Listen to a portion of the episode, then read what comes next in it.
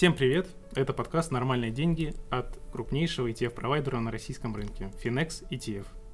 В рамках подкаста мы даем простые ответы на сложные вопросы об инвестировании, чтобы помочь слушателям сохранить и приумножить свой финансовый капитал.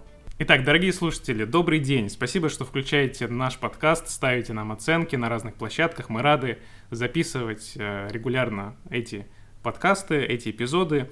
И э, хотим напомнить, что вы сами можете предлагать нам темы для выпусков, если напишите в наш телеграм-канал или э, сообщите нашей службе поддержки, какие эпизоды и какие темы вы хотели бы с нами обсудить. И сегодня мы затронем, затронем одну из самых дискуссионных тем, тему инфляции. Не секрет, что инфляция – это главный враг любого инвестора – а, в особенности долгосрочного инвестора. Но хорошая новость заключается в том, что на фондовом рынке существуют инструменты, которые помогают бороться с инфляцией, и как раз о таких инструментах сегодня а, у нас пойдет речь с нашим гостем, управляющим директором Finex ETF Владимиром Кренделем. Владимир, здравствуйте. Добрый день.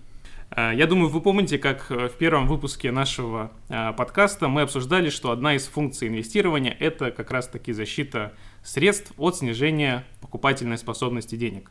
Предлагаю в этот раз обсудить вопрос чуть подробнее, но э, сначала хочется внести ясность в понимание того, что такое инфляция. Часто приходит вопрос, вот э, мы говорим об обесценении денег, часто путаем инфляцию с дефляцией. Владимир, чтобы расставить все точки над «и», расскажите, пожалуйста, в каких э, в чем отличие инфляции от дефляции и чем инфляция но, собственно говоря, отличается. Ну, что важно понять? Действительно, когда мы говорим инфляция, мы подразумеваем следующее. Это рост общего уровня цен.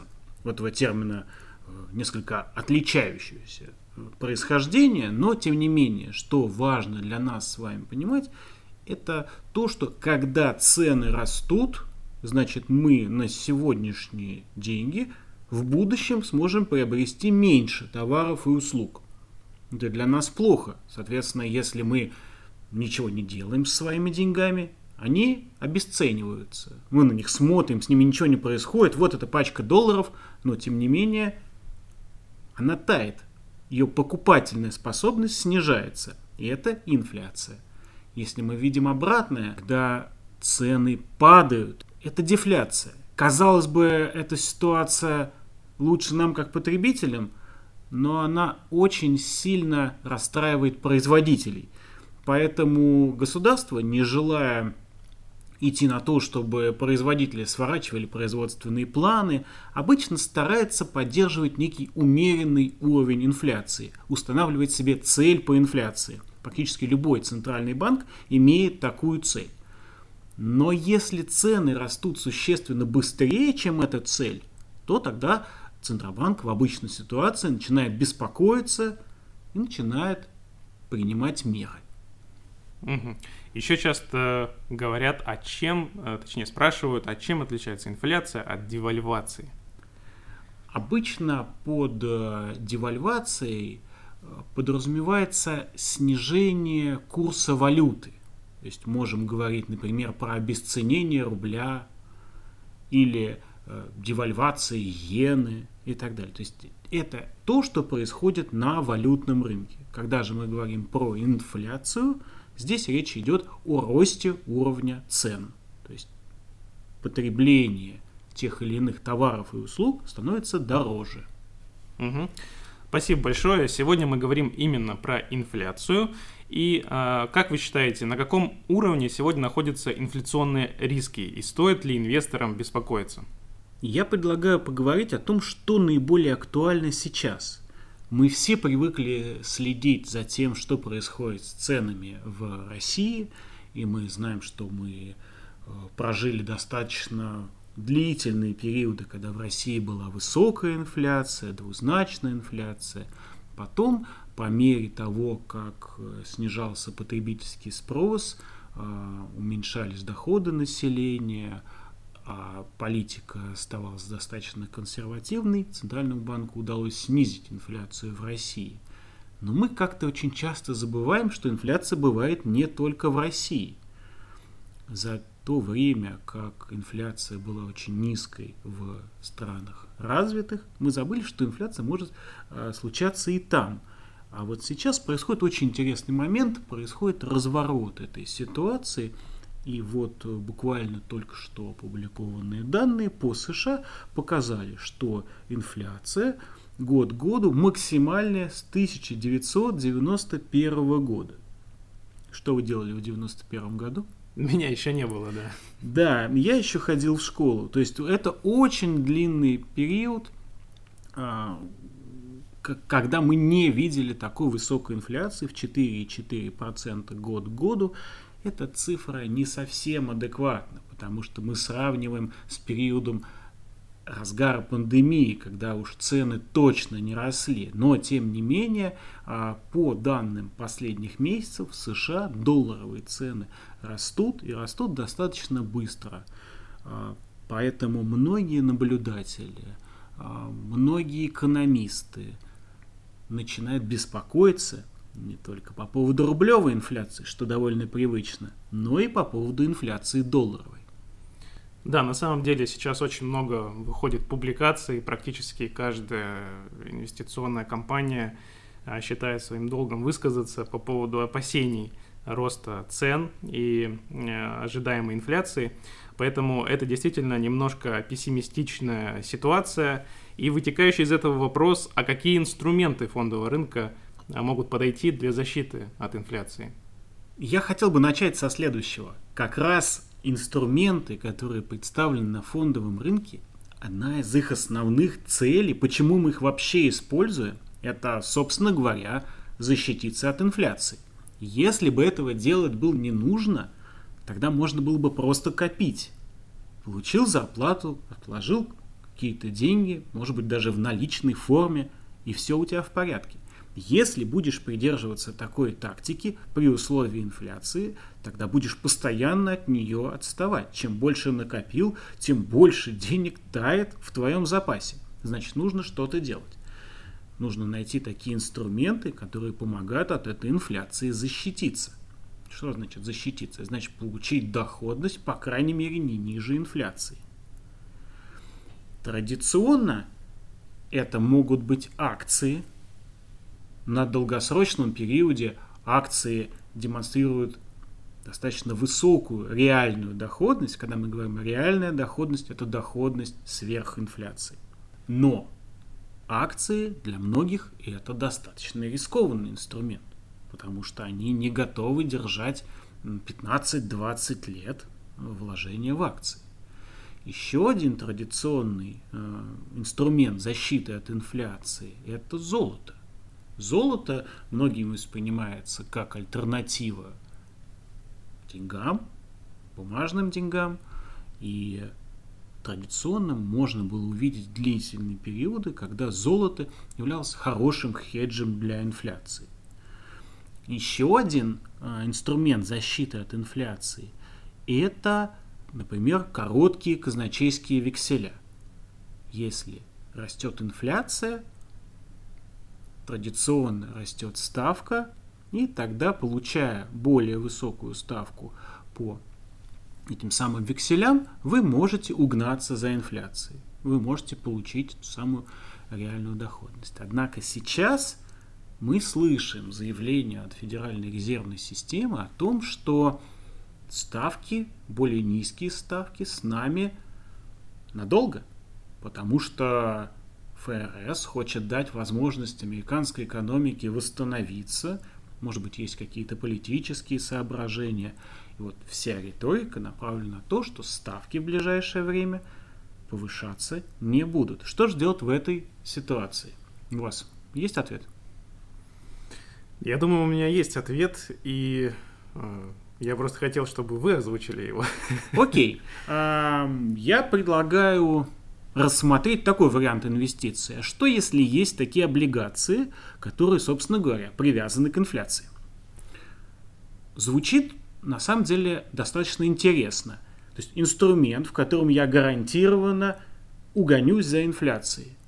Я могу не думать о том, какая сейчас инфляция, если номинал моей ценной бумаги постоянно индексируется э, на темп этой самой случившейся инфляции. Если инфляция идет с предсказуемым стабильным темпом, я просто получаю э, вот компенсацию за то, что я держу деньги в, этом ценном, э, в этой ценной бумаге и получаю вот таким образом индексацию. Если же инфляция растет быстрее, чем ожидалось, я получаю большую компенсацию и тем самым могу обогнать традиционные вложения в облигации. Так что на случай, который мы видим сейчас, когда инфляция преподносит сюрпризы, как раз вложения в облигации, индексированные по инфляции, не являются хорошим востребованным инструментом, причем не только в краткосрочном периоде, но и в долгосрочном периоде. Поэтому я думаю, что нужно использовать именно такие ценные бумаги. Они традиционно, если мы говорим про долларовые бумаги, называются очень простым словом TIPS, как чаевые. Они расшифровываются как защищенные от инфляции ценные бумаги. Достаточно давно уже казначейство США выпускает такие ценные бумаги с разной длительностью, с разными сроками. А, так что, например, такие инвесторы, как э, Дэвид Свенсон, к сожалению, недавно а, нас покинувший, рекомендует долгосрочные портфели формировать именно из э, ТИПС да, наверное, слушатели поняли, что э, этот выпуск подкаста мы приурочили также к выходу нового фонда на московской бирже э, с тикером FXTP.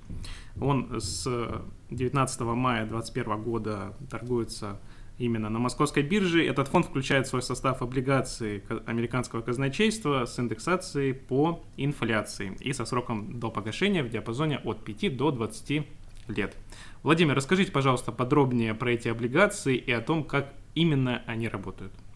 Ну, на самом деле, наверняка вам будет интересно про них и прочитать, но в общих чертах я скажу. А, обыкновенная ценная бумага казначейства, например, э, то, что называется бонд а, или note, а, никак не привязана к инфляции вы просто получаете время от времени э, купон и в конце срока облигации получаете обратно номинал. В случае защищенной по, от инфляции э, ценной бумаги купон привязан к номиналу, а вот номинал индексируется по индексу потребительских цен за три месяца назад. Соответственно, чем выше инфляция, тем выше купон, и тем выше выплата по нему. Два раза в год происходит такая выплата, два раза происходит индексация, и, соответственно, э, вы можете рассчитывать, приобретая такую ценную бумагу или портфель ценных бумаг, что вы будете постоянно успевать за инфляцией. Выпускает, как я уже сказал, эти ценные бумаги э, казначейство США, по аналогии это Минфин, соответственно, риск дефолта для страны, которая является доминирующей на валютном рынке, выпускает мировую резервную валюту доллар, риска дефолта здесь нет.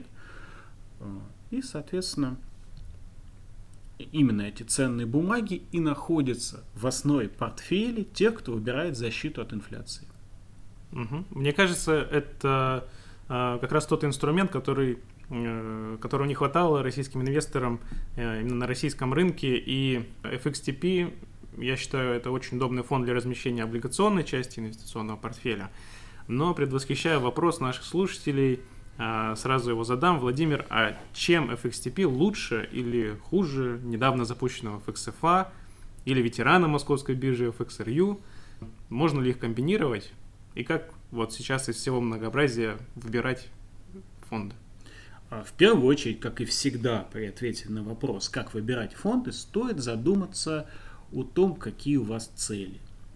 Если вы храните свои э, деньги таким образом, что вы не рассчитываете на получение какой-либо дополнительной доходности за качество бумаг, то есть вы э, хотели бы достаточно спокойно, консервативно вкладывать, э, а еще и с минимальной стоимостью обслуживания. Ведь напоминаю, что FXTP имеет э, Total Expense Ratio на уровне всего 25 сотых процента. Это очень низко, в том числе и по мировым э, меркам. То есть, если у вас в достаточной степени консервативные вложения, вы не хотите брать на себя какого-то рода риски, колебаний, скажем, связанные с специфическим российским риском, как в случае FXRU, или риска ухудшения экономической ситуации глобальной, как в случае FXFA, а, то вы можете спокойно инвестировать в этот самый FXTP. С моей точки зрения, это очень важный такой кирпичик в основании портфеля, то есть вы можете достаточно спокойно располагать в этом а, активе свою какую-то консервативную часть портфеля, если, конечно, у вас не вложение, ну, буквально на несколько месяцев. Если же у вас очень короткие вложения, то в этом случае ну, я бы рекомендовал рассмотреть вложения в более короткие бумаги, например, а, в FXTB, э, там, где у нас а, вложение Treasury Bills. В этом случае вы защищены от просадок, а, которые, конечно же, чуть более рисковом инструменте FXTP, они более возможны, чем вложениях в казначейские векселя. Но в данном случае очень легко увидеть, что при том же риске, по крайней мере риске, отсутствующем риске дефолта, доходность FXTP будет выше. Да, отлично. Э, я также хотел бы затронуть вопрос построения инвестиционных портфелей с использованием инструмента, привязанного к типсам. Знаю, что за рубежом это довольно популярный э, вид актива, класс актива, и э, есть даже некие универсальные портфели, которые предлагают западные финансовые советники, которые публикуют регулярно у себя динамику этих портфелей. Владимир, есть ли такие? Может, вы расскажете? Да, есть такой портфель. Э, он, естественно, относится к таким упрощенным модельным портфелям. Называется э, портфель, в данном случае, домоседа, видимо, с американской точки зрения. Очень простая модель вложений. Вы вкладываете 50% в облигаций, защищенные от инфляции, и 50% в американский рынок. Доходность такого вложения исторически была бы выше, если бы вы вкладывали в той же пропорции, но в традиционные ценные бумаги. Ну, скажем, облигации не защищенные от инфляции. И такое вложение, ну, оно, конечно, э, то, что называется, не требует построение какой-то эффективной границы, работы с таблицами Excel, оптимизации и так далее. Оно предельно простое и понятное. Поддержание э, такой пропорции ну, не потребует у вас какую-то очень сложной работы. При этом э, ваши вложения будут в значительной степени защищены от инфляции, не будут иметь э, какого-то существенного риска, по крайней мере, в части а, вложений в облигационной части. Так что я рекомендую ознакомиться с вот этим портфелем. Он называется Couch Potato Portfolio.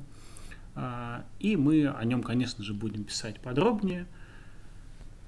А, но, конечно, это не единственный вариант того, как можно использовать FXTP. Э, например, у Свенсона вложения в FXTP могут находиться ну, в пределах, например, 10, 15, 20 процентов.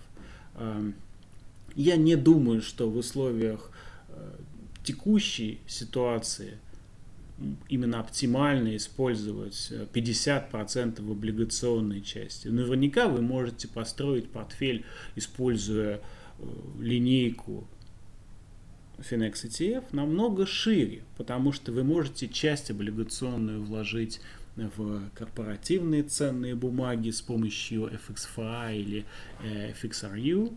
А, вы можете э, дополнить это как раз облигационными ценными бумагами. Ну и собственно говоря, часть вложения в акции тоже совершенно не обязательно привязывать только к американскому рынку. Например, у нас не так давно вышел фонд FXDM, а, который позволяет вкладываться в развитые рынки, как раз без США, и может быть хорошим дополнением. Поэтому мы рекомендуем зайти к нам на сайт, посмотреть а, такой интересный инструмент, как а, калькулятор, конструктор портфеля и посмотреть, какой же портфель подходит именно вам. Ну, мы надеемся, что это будет интересное дополнение для тех, кто хотел максимально консервативный, хотел максимально традиционный фонд и с очень низкой комиссией, как я уже говорю, в 25%. Спасибо, Владимир. Думаю, новый фонд станет э, отличным дополнением для портфеля инвесторов и дополнительной безусловной защиты от инфляции. А, еще один насущный вопрос, а есть ли на российском рынке аналоги фонда FXTP? И если есть, то чем они отличаются? Ну, прямого аналога, безусловно, нет. Э, можно искать отдельные варианты, когда вы сможете вложиться напрямую в ценные бумаги, долларовые защиты от инфляции, но в этом случае понадобится квалификация инвестора, и э, эти вложения будут связаны с достаточно высокой стоимостью брокерского обслуживания, потому что эти операции будут исполнены э, на внебиржевом рынке, и вы достаточно дорого за них заплатите. А есть рублевые облигации ОФЗ-ИН, они привязаны к рублевой инфляции. Но здесь очень важно понимать, в одном случае, в случае американских ТИПС, вы покупаете инструмент, по которому ну, практически нулевой риск дефолта. В случае российских бумаг вы все-таки покупаете облигации страны, которые относятся к развивающимся рынкам. Мы с вами понимаем, что на самом деле э, риск дефолта по рублевым бумагам минимален, но тем не менее эта разница достаточно важна. Ну и еще более важный фактор. Вы в ОФЗИН покупаете рублевую бумагу, и, соответственно, если рубль будет обесцениваться, а это в его истории встречается с удручающей периодичностью, то тогда если у вас впереди траты, связанные с э, вложениями, привязанными к валюте, например, покупка автомобиля или, или строительство дома с использованием импортных материалов и так далее, то вложения в рубль вам противопоказаны. Поэтому если ваша цель формулируется в долларовых или шире валютных целях, э, терминах, то тогда вам нужны валютные вложения, которые в случае обесценения рубля защитят вас. И в этом случае очень неплохо выглядит э, как раз вложение в FXTP или шире в облигации, защищенные от инфляции. Вы не страдаете от того, что растут цены, э, растут долларовые цены, э, например, в США. Ваши доллары не тают, как если бы они лежали просто в ячейке, на низкодоходном банковском вкладе или, фигурально выражаясь, под матрасом, вы эту проблему решили и дальше уже настраиваете свой портфель для того, чтобы получать более высокую доходность. Полностью с вами согласен. Вообще инфляция тема интересная, но, к сожалению, нам а, пора завершать этот выпуск. А, огранич... мы ограничены в тайминге, но я хочу напомнить, что дополнительную информацию о новом фонде наши, наши слушатели могут получить, ознакомившись а, с материалами на нашем сайте. Это а, статья в блоге, либо аналитический обзор. Все ссылки мы оставим в описании к этому эпизоду. Наш разговор не является инвестиционной рекомендацией. Мы обсуждаем особенности нового ETF. Сегодня говорили про инфляцию и призываем всех использовать разумный подход к инвестированию, а при принятии инвестиционных решений исходить из своих долгосрочных целей и риск профиля. Владимир, большое спасибо за беседу. До следующих выпусков. Всего доброго. Удачи вам в инвестициях.